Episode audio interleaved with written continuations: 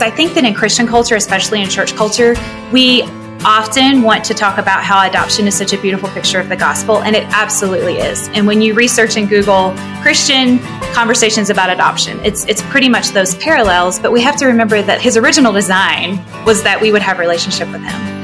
Jesus coming and dying and, and you know rising from the grave and all the things that we believe about the gospel are beautiful but it was the result of the fall. Not to mention just the spiritual warfare that you encounter whenever you decide that you're going to enter into a really difficult situation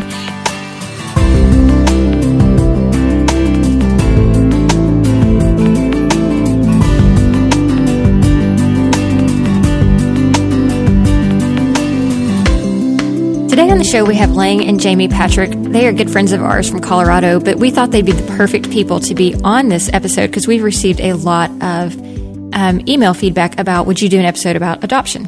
And we want to throw that out again. President at lifeway.com is the way to request topics. And this was a requested topic. Lange and Jamie helped us plant the church in Colorado. They came out and met with us and said, We feel called to come with our family and start this church with us.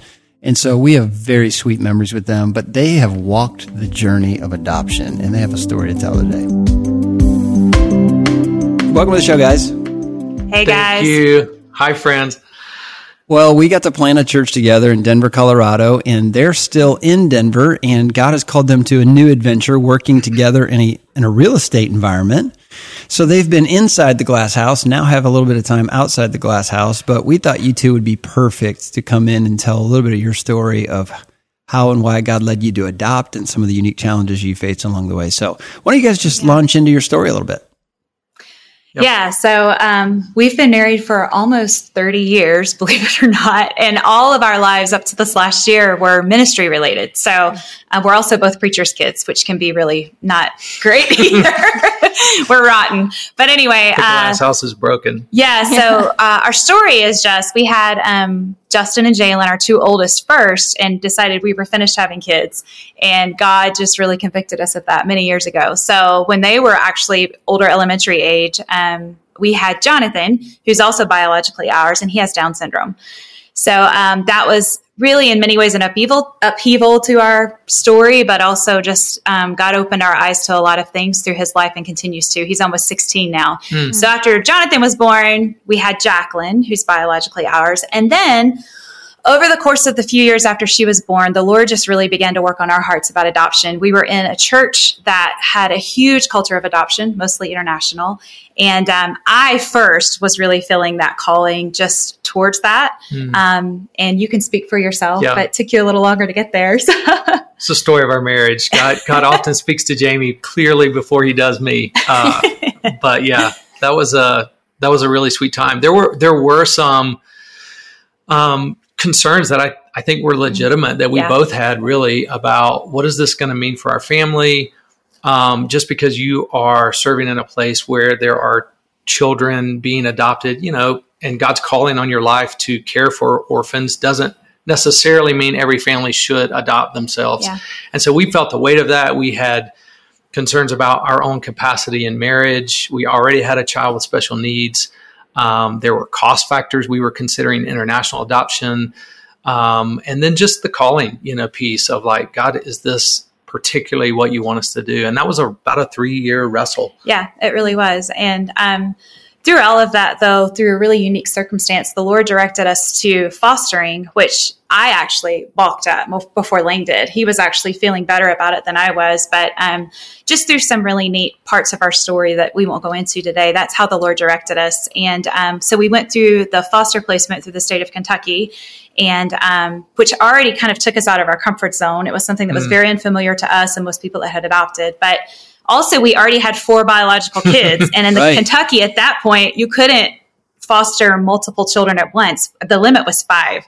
So we could only get a placement for one child. Hmm. Uh, and so it took a little bit longer to get that placement. And ultimately, um, God brought a 10 month old into our home, and um, we actually ended up being able to adopt him, which is very unusual for your first placement to also be an adoption. And just through some really unique situations, God gave us the opportunity to have a relationship with the birth family. And um, the uh, his birth mom actually ended up giving her rights to us, which is also really unusual, but it was actually very much a gospel saturated conversation, mm um, which is just a really sweet part of our family story. And then we were able to adopt him about three months before we moved to Colorado um, to help plant Storyline. So um, that's been a little over seven years ago now. And so um, he's been in our home for seven years. He's our caboose, and he's now um, nine years old. So uh, he's the youngest. So, I had totally forgotten that part of the story because I remember you guys moving wanting to move to Colorado, but also not Oh, yeah. not sure you could until that whole Right. Right. thing was legal. Yeah, we Right. wanted to get here sooner, Yeah. and we, but we also had been called to, you know, do that and whatever that meant, and it did mean adoption. So yeah, that was Mm-hmm. Yeah. a that was a Beautiful part of the big yeah big part of yeah that was the last thing we'd already sold our house we were living in someone's basement waiting to adopt him so that we could begin the process of searching for a home here which is obviously not always the easiest thing in colorado Yeah. um, yeah yeah Well, whenever you take on an adoption, there's so many things you don't know in terms of Yeah. right. child, what's happened, the background, the story. What did you guys learn as you moved through that process? Yeah, so I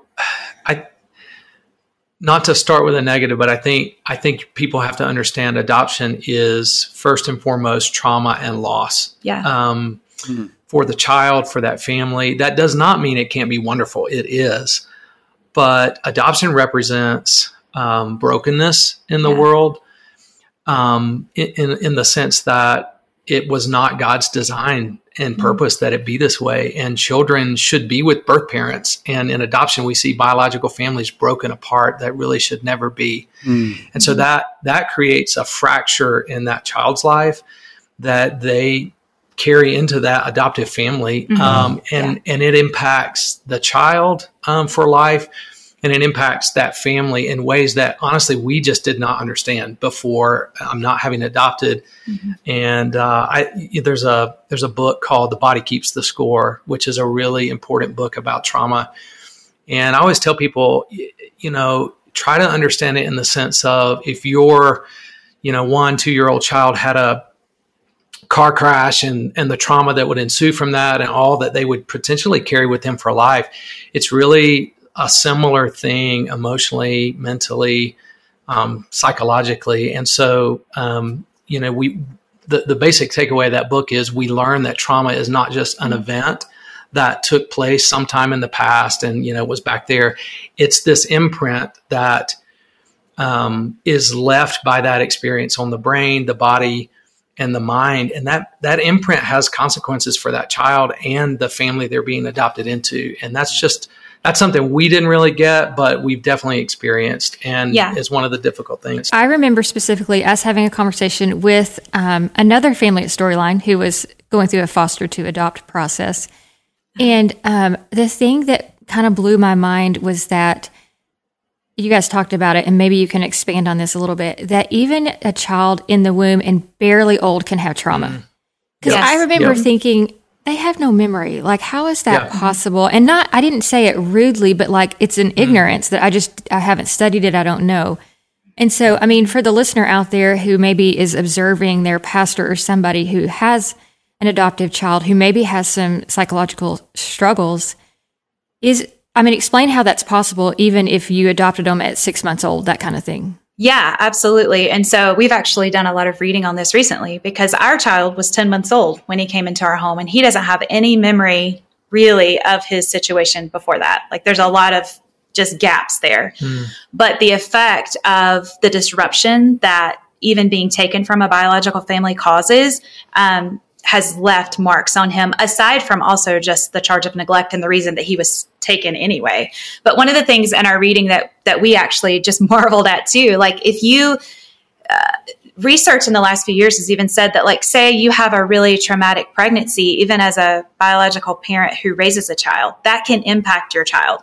Like um just from what they experience in your womb while you're pregnant it can actually leave marks on them and they're actually finding it can cause even some sicknesses some physical things um, apart from the emotional stress that comes as a result. So So there's like intrinsic echo type memory that that kids can have, but then also as they get old enough to start actually learning about their family history, then they start experiencing loss, rejection, guilt, shame, identity stuff that is just unique to a child that does not know who their birth parents are, and that just creates a whole a lot of questions. Relation, you know, and I, for every time, dynamics. I mean, if you could, how many times have we said, "I don't know"? Like I don't know. I don't have the answers to his questions, and and that's hard as a parent, you know, because you want to have answers to everything, and and it just leaves this gap there that you are doing your best to fill. And one thing I wanted to say is, I think that in Christian culture, especially in church culture, we often want to talk about how adoption is such a beautiful picture of the gospel, and it absolutely is. And when you research and Google Christian conversations about adoption, it's it's pretty much those parallels. But we have to remember that the gospel is was not God's original his original design was that we would have relationship with him. Mm-hmm. Jesus coming and dying and and you know rising from the grave and all the things that we believe about the gospel are beautiful, but it was the result of the fall. And I think we have to remember that in adoption as well, like mm-hmm. it that was not God's original design. And so while it is a beautiful parallel to the gospel, there's also some really just awful things about it mm. that you have to wrestle with, not to mention just the spiritual warfare that you encounter whenever you decide that you're going to enter into a really yeah. difficult situation. Mm. And I think for us too, part of our hesitation was we're choosing hard. You know, when our son Jonathan was born, but you know, he's biologically ours and God very clearly put him into our lives. But for us to choose something mm. that hmm. we knew was going to be hard, also was just um, really difficult and something that we've wrestled with even on this side of it, to be honest.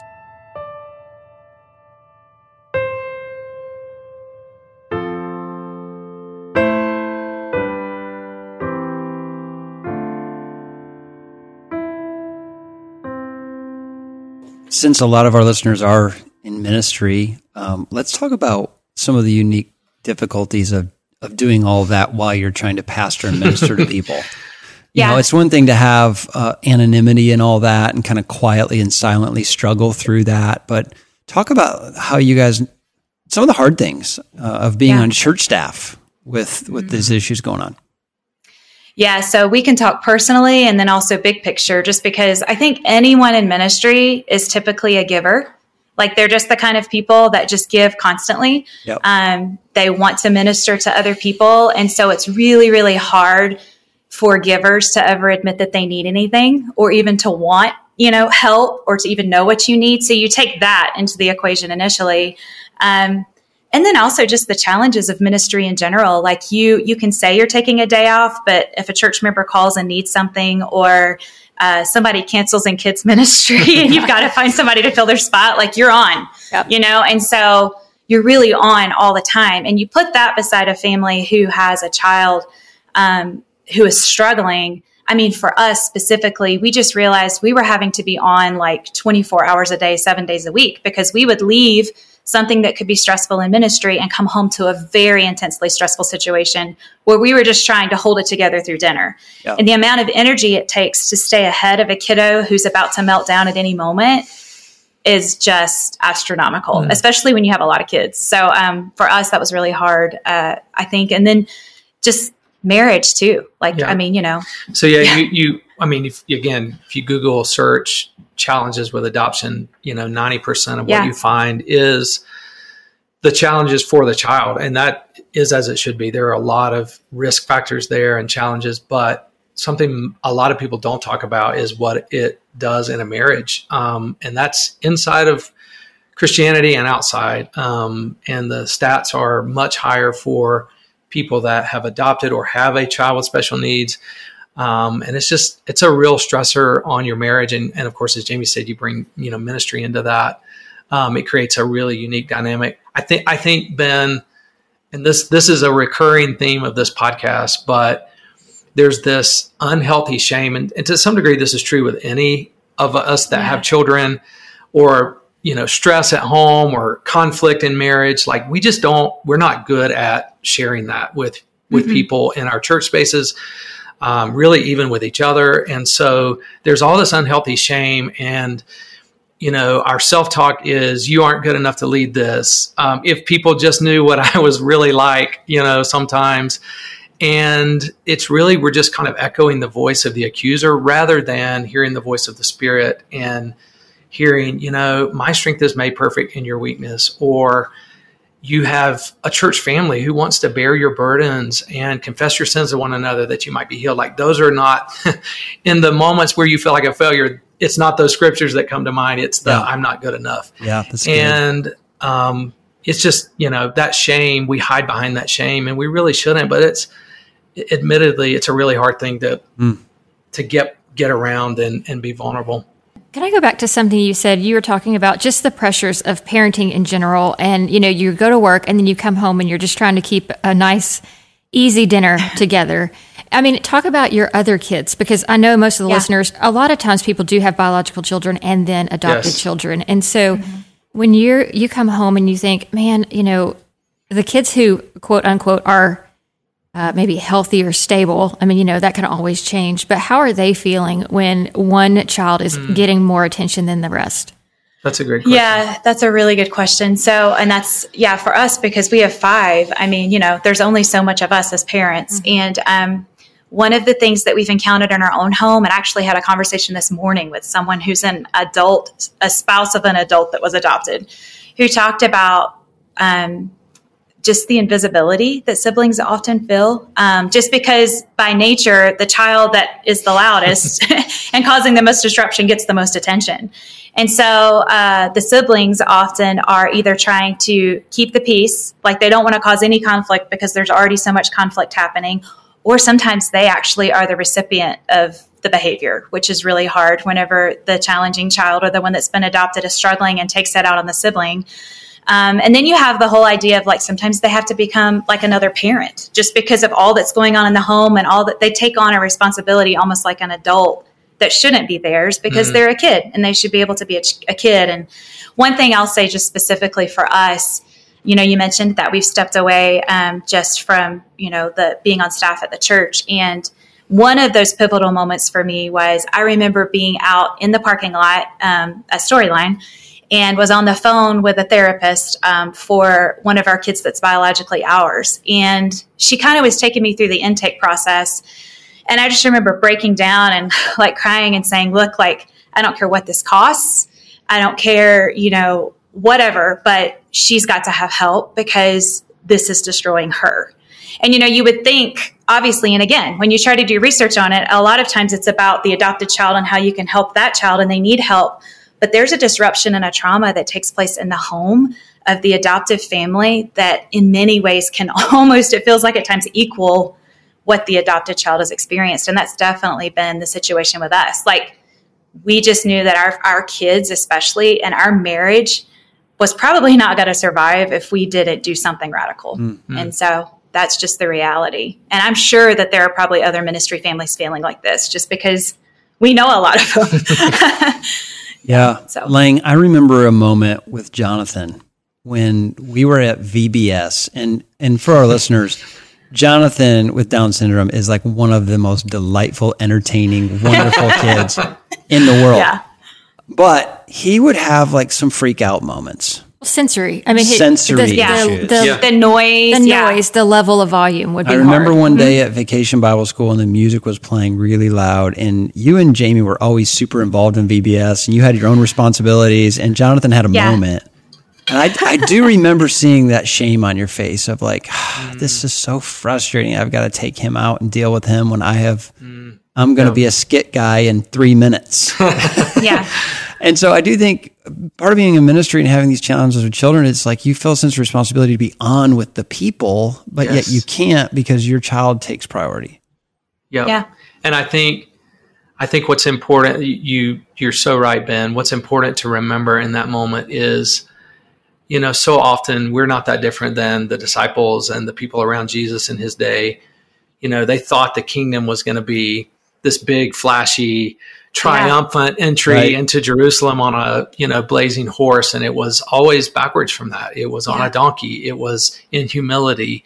It was dying on a cross, not you know um, c- conquering the Roman govern government at the time. And you know, as ministry leaders, we often dream about those public moments of you know preparing and teaching and leading and bringing people to um, Christ. And those are awesome and those should be celebrated. But the greatest some of the greatest ministry opportunities I've had in life are ministering to the unique family that God has given us. And Jesus has met me in the middle of that failure as much as he has met me by his spirit in leading and speaking at a, in a public platform. And mm-hmm. I just want to encourage listeners who feel isolated there, alone, feel like nobody knows. Um, Jesus sees and he cares, and you're doing the greatest gospel ministry you can do when you minister to the kids in your home that that have you really mm-hmm. unique needs. Yeah. So thanks for saying that. And Ben, yeah. this might be edited out. I'm just going to sh- share one other quick story. This this came to a, a similar moment with Jonathan. Um, mm-hmm. I was um, this was maybe six months or so before we decided as a family that we needed to step back actually from uh, ministry uh, for this season, and we had kind of had this low level hum that it was time, but not really listening to that or each other or the Holy Spirit, and we just had this. What started as a typical Sunday morning turned awful really quickly. Jamie had already gone because she had kids ministry stuff. I was supposed to be leading a membership class and some hospitality connections things, and like often happens, the wheels the wheels just fell off at home and our kids were terrible to each other. I was terrible to our children. I spoke really harshly to them. And it was kind of like, you know, the opening scene of Saving Private Ryan, where the shell shock of all of that in the kitchen, we carried into the car in this major moment of silence. And so here I am, you know, 10 minutes away from having to step in front of a room full of 80 people.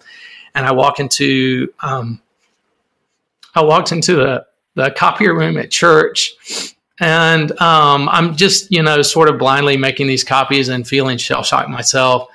And our pastor's wife now, um, Macy, came in the room and she saw me and saw this look on my face. And in that moment, I kind of had that decision: do I hide? Yeah. Do I hide behind the shame? And I don't know. I was just prompted by the Holy Spirit when she asked, "How are you doing?"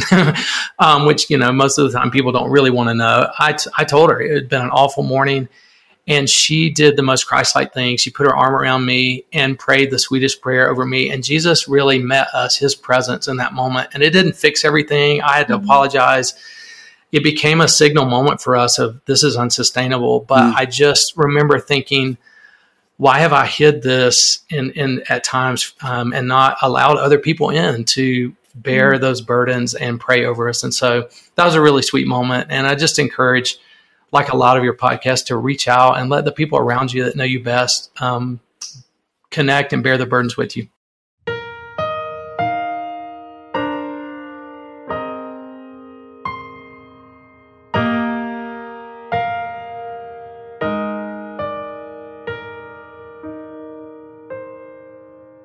That's a really good word. I I feel the same way. Obviously, we don't have the same story as you guys, but when when one of our kids is having a hard time, I tend to want to just really keep that a secret.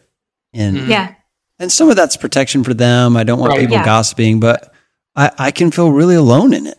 And Absolutely. like nobody understands, and I'm over here like having a pity party when there's people around me that would like to encourage me, or maybe their child went through something similar mm. and they're not able to minister. And I do think people in ministry particularly particularly have the walls up because yep. we've talked about this before on the show. First Timothy three: If you don't manage your own household well, yep, yeah.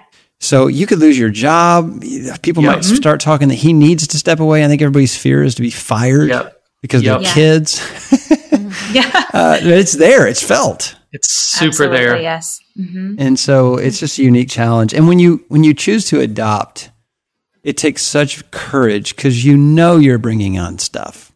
Mm-hmm. You're choosing it. Yeah. You're yeah. choosing it to make life more complicated. And yet you're doing it because you feel called to it. Yeah. And the accuser also will use those words back at you. You chose this. this you know, that's fault. another reason. Absolutely. And why I think often adoptive families hesitate to say anything to their friends because, you know, they feel like the first thing they're going to say back is, well, why'd you, why? Why'd right. you choose this? Like, why couldn't you just you be happy with your own kids kind of thing? Exactly. Exactly. Or even in the marriage. I mean, yeah. there's sometimes often yeah, disparity between, you know, there's usually mutual agreement on adoption, but there's usually one – mm-hmm. uh, spouse that took the lead more than others. I mean, I mentioned that here. Jamie was way there before I was, yeah. and and you know, Satan can use that and create resentment of like, well, you're the one that wanted to do this, not me. You know, I mean, it all comes out, and what happens is it's I want to be careful to say it's not the adopted child's fault. No. A lot of what we're talking about seems like negativity around the adopted child.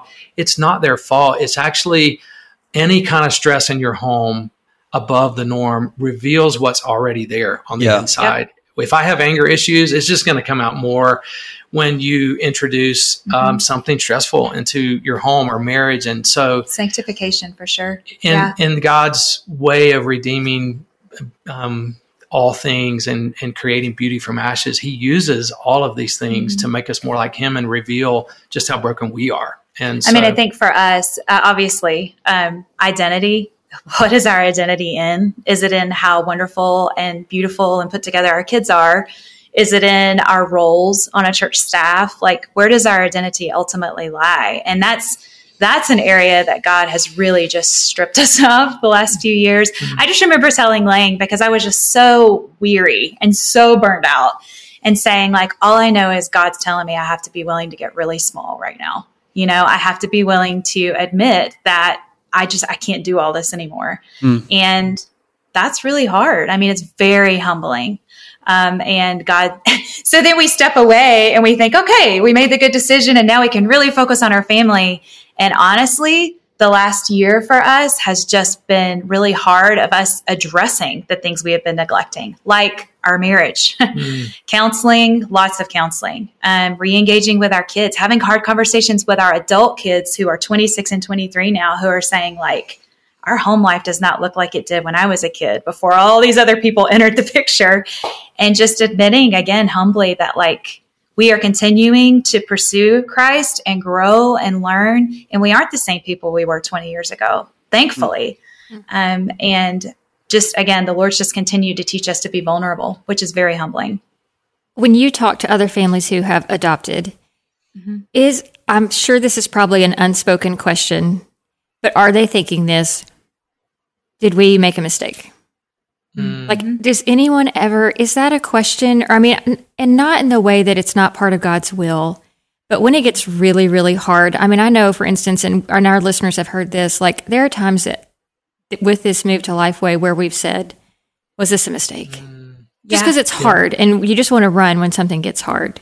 Yep. Absolutely, yes. And I think even for us in a counseling session just a few months ago, we were talking about our own personalities. We're very different people, obviously, and just how how that works together. And I just remember looking at our counselor Carol and saying, "Why do I always choose hard things? Like why? Why do I feel so hell bent on doing the hard thing?" And honestly, we were talking at that moment just about the difficulties that are a part of our story right now because of adoption, you know, and um, even internalizing that with our oldest son, who recently talked to us about that, and are really, really just, I'm thankful that he brought that conversation mm-hmm. to us, but it allowed us again to be vulnerable and say, you know, obviously God has done a wonderful thing, and our our family story is really unique and sweet, but there's also that reality of like, man, yeah, what did we do? there's definitely know? a there's definitely a macro level where you question that at Absolutely, times and just yeah. say, God, was this really your plan? Um, uh, well, no, let me reverse that. At a macro level, I think we would always say yeah. we a thousand times out of a thousand we would we would do it the same way.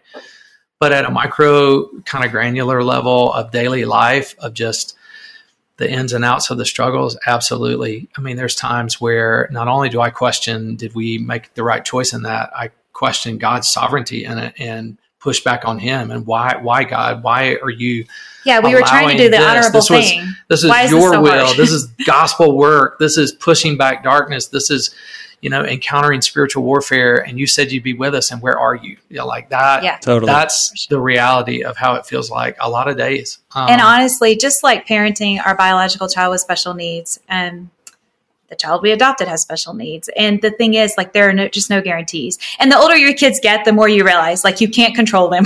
There's no guarantees. but I feel like we live with an almost hourly awareness of like, our trust has got to ultimately be in the Lord and not in our situations and not in how our kids behave because there really are no guarantees. So in many ways, you feel like you're free falling constantly, which is just hard. There's adrenaline involved in that, fatigue, burnout, all the things. Mm, yeah. And um, that's just kind of where God has us, you know. And there's a beauty to that too, because I think we're more aware of our need for Him, but it's just not easy.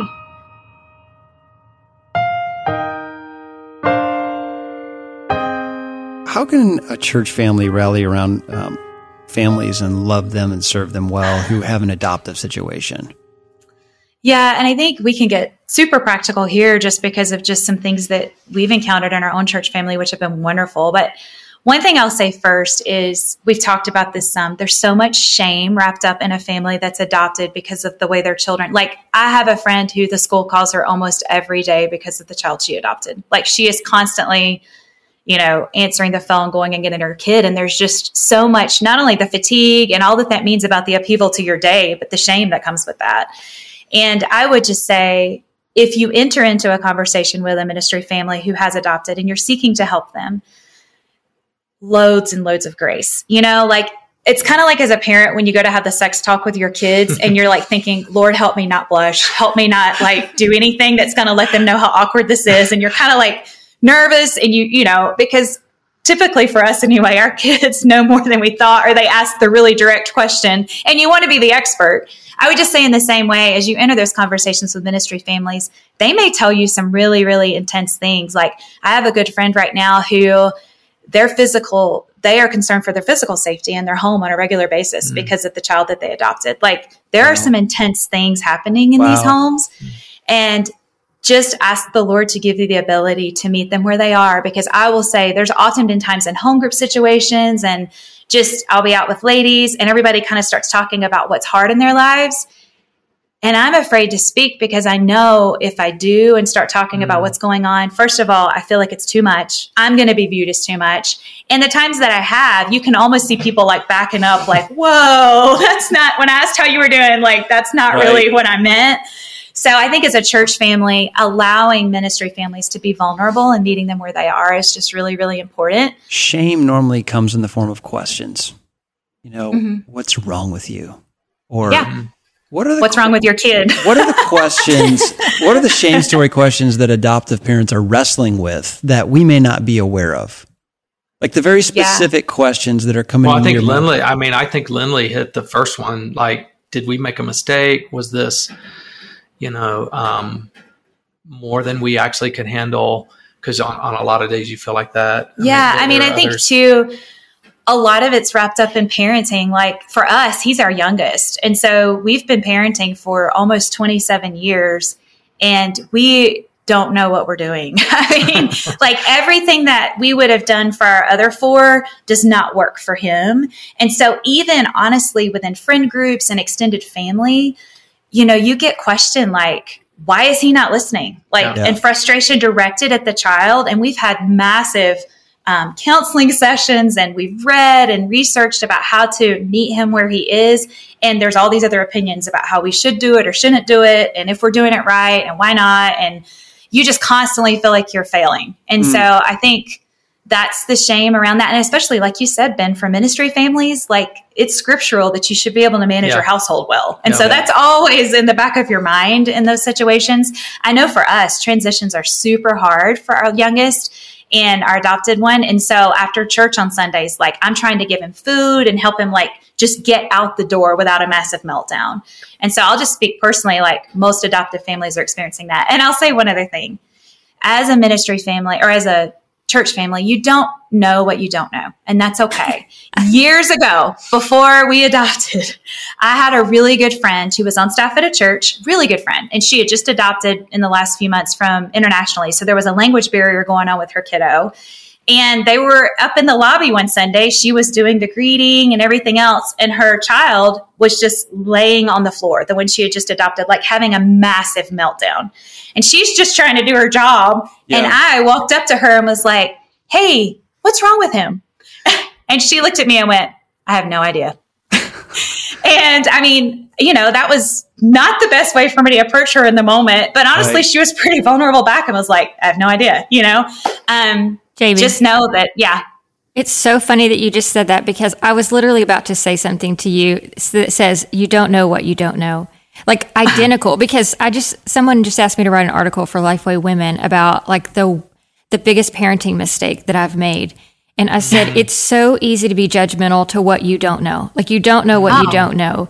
And I mean, yes. and we've experienced that as we've gotten older. We've released a child to college. Yeah. We've had another child who's had some issues with deception a little bit that we were surprised by. And yeah. um, and I'm like, man, the older they get, the more I realize like how judgmental yep. we can be about someone else's situation when you don't know what you don't know. I just think most of that's, that's your so fault. Good. You're too hard on them. I, that is definitely not. you know, I just you just lighten up. Yeah, that's um, what I was thinking. No, well, we'll add some commentary to that later. Yeah, yeah. for us uh, too, I think our perspective's different because we entered the world of special needs when our biological son Jonathan was born, and we just always said we want to make it as easy as possible for people to ask us questions about Down syndrome because we knew people with Down syndrome before Jonathan was born, and we didn't know but we didn't know anything about it you know and i think in cancel culture especially it's hard to like you're nervous that you're going to say it wrong or ask it the wrong way. And so i think there has to be grace on both sides. Mm-hmm. grace from the church family um, whenever the ministry family becomes vulnerable and also grace on the side of the ministry family who is trying to be vulnerable but realizes that that the church family might get it wrong and that's okay. Absolutely. I think it's helpful to ask people too because jamie um, you helped me a ton in the kids ministry. And even to clarify language like if if the if the church members would be more open because um, i remember you telling me how it's it's easier to be received when you say a child with down syndrome versus a down syndrome child because that yeah. kind of labels them. And so, I mean, yep. I do think the challenge here to the people who are listening is to just ask. Like, you guys would yep. rather be asked um, and like help guide us. I mean, you helped guide me to understand the language that is more sensitive around special yep. needs.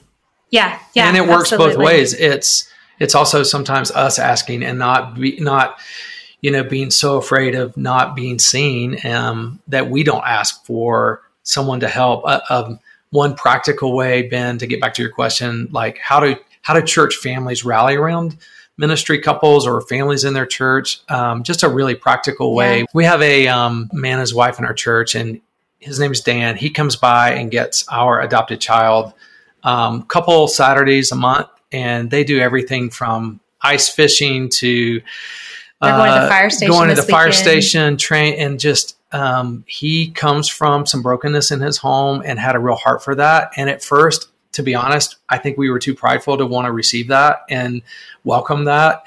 And as he pressed in, we allowed God to um, use him and to use his gifts in a particular way that has been the greatest blessing for us. Um, yeah. it's, it's not only provided respite for us in a sense at times and amazing just insight and, and care and mentoring into into our child's life, but also allowed us to pour into some of our other children. Yeah. Um, in ways that. So I spend Saturday you know, mornings we, with our daughter that's still at home, and we're able to go just be together. And so the one that feels invisible now is getting a lot of attention from me and lots of conversation and just all that I'll say as a ministry family too. You know, you, are also supposed to be um, discipling your kids and all the things. So that gives us some time to catch up.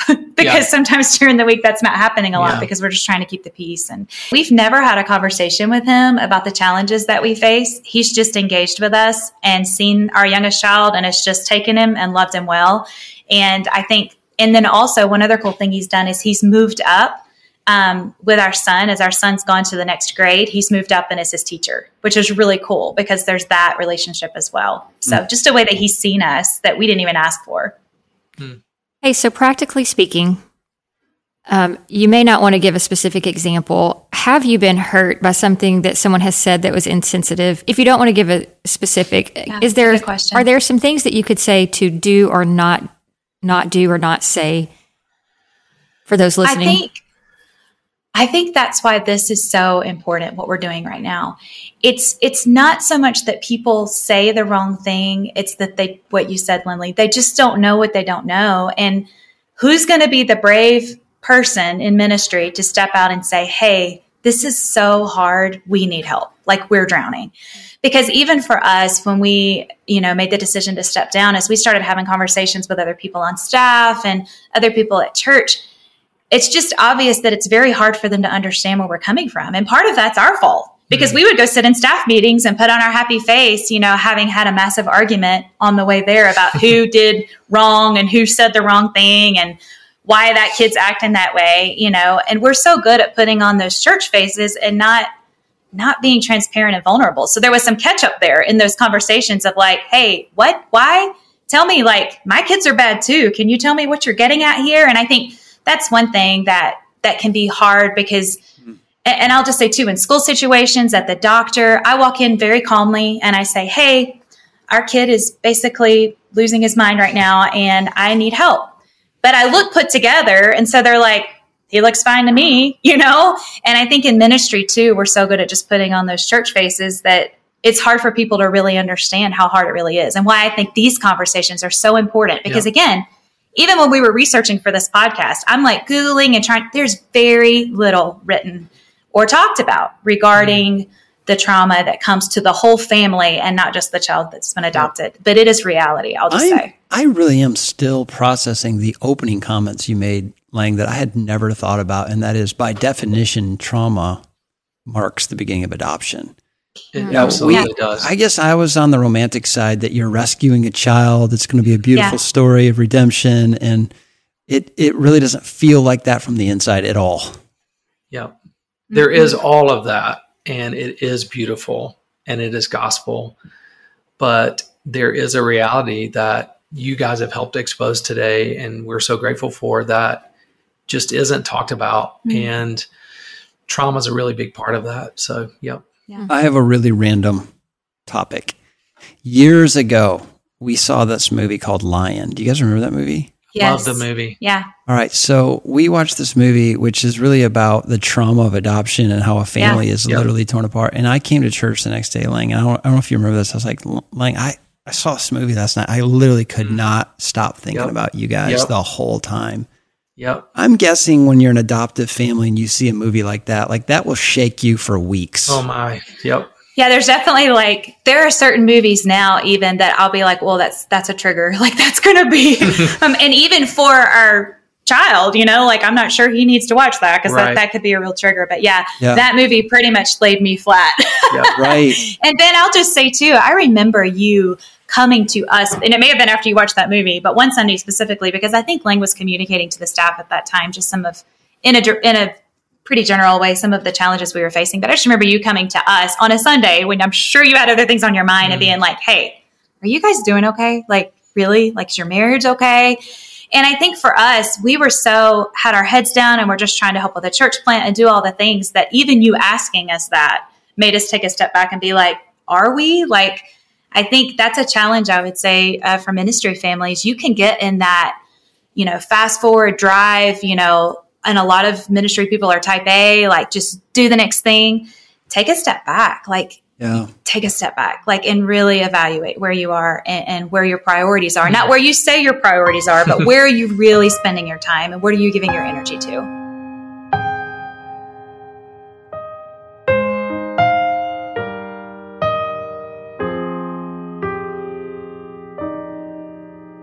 There's probably some families out there that are on the edge of stepping back from staff ministry for the same reasons and are scared to death. They know nothing but ministry. They don't think they have any job skills outside the church. They went to seminary.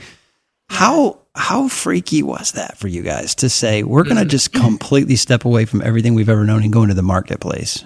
For me, as a female who had a really um, amazing role in ministry and one that not a lot of females actually ever can attain to or whatever. And the fact that I had been a homeschool stay at home mom for so many years, it was kind of like in my own natural bent, it was like, wow, this is really amazing. Like I've been given this awesome opportunity.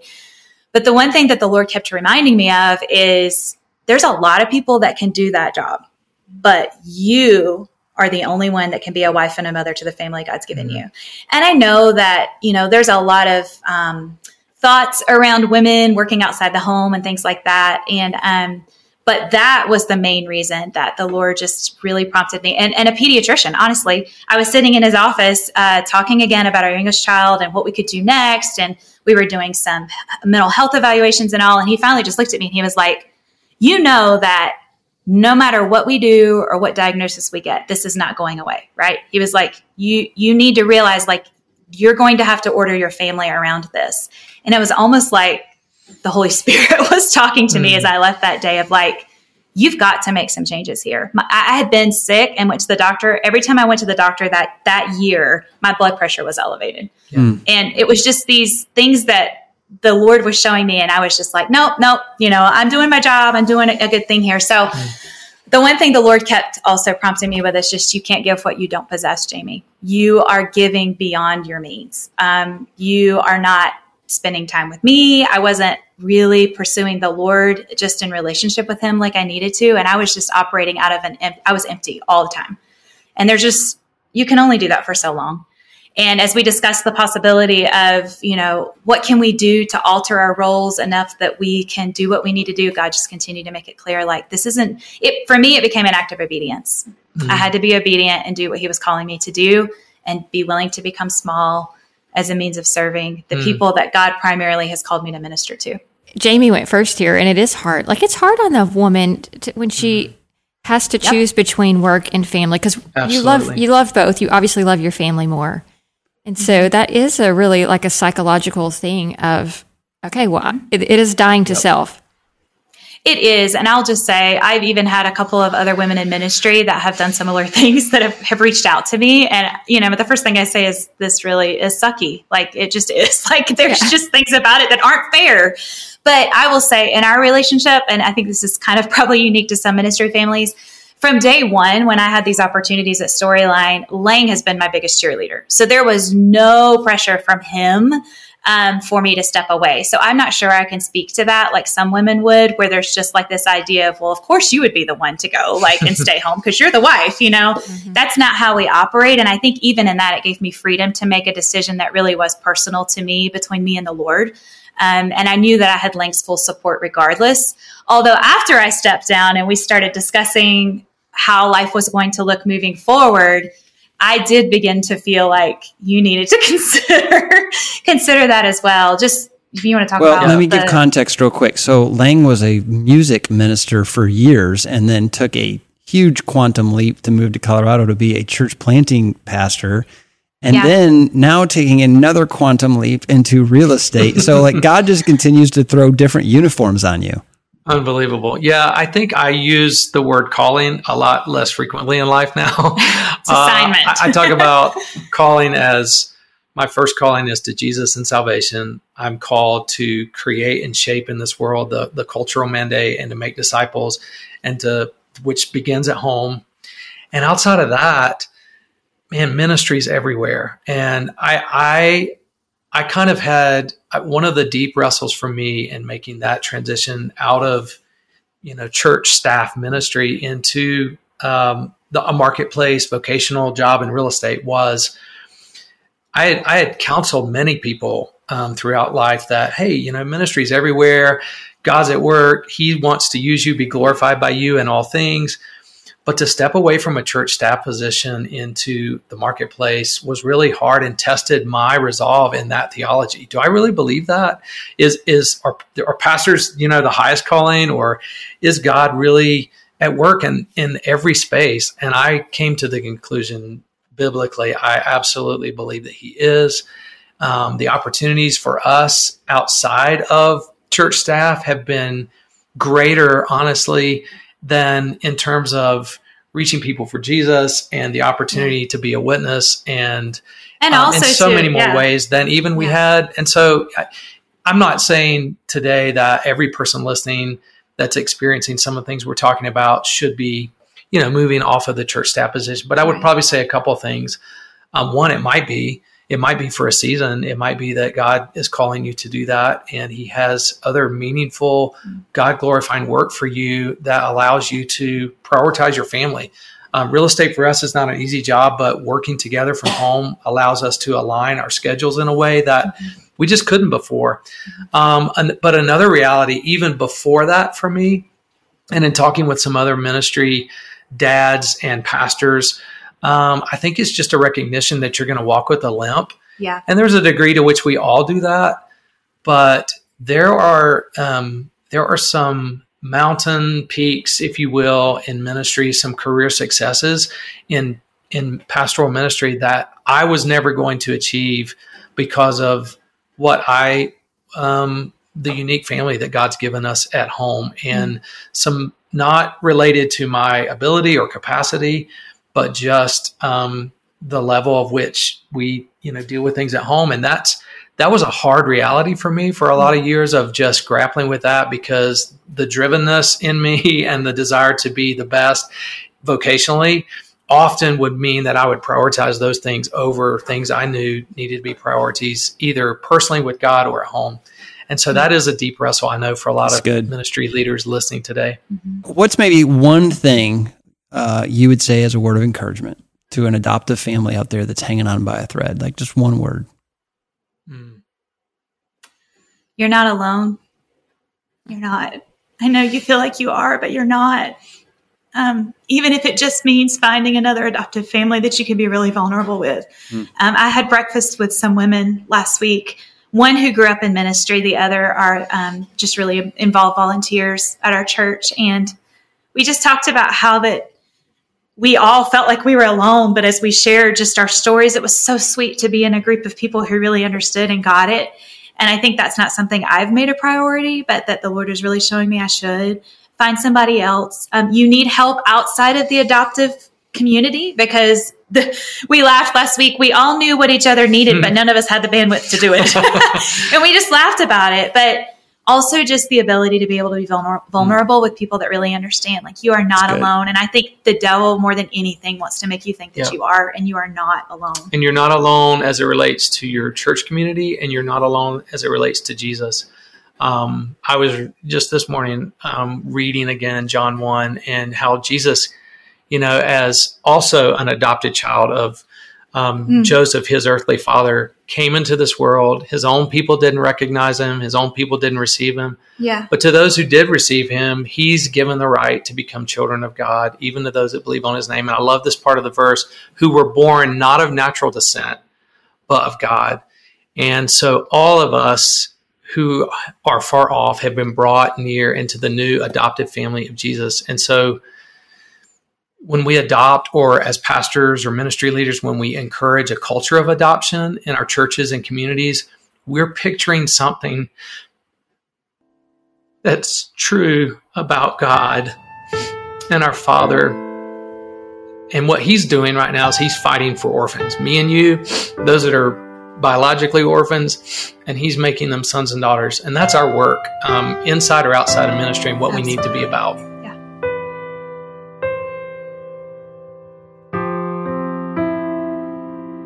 The Glass House is a production of Lifeway. It's produced and edited by Angie Elkins, sound engineering by Dale Sandberg, original music by Robert Elkins, photography by Rebecca McVeigh, and artwork by Heather Berzinski. We are your hosts, Ben and Lynley Mandrell. Thanks for listening.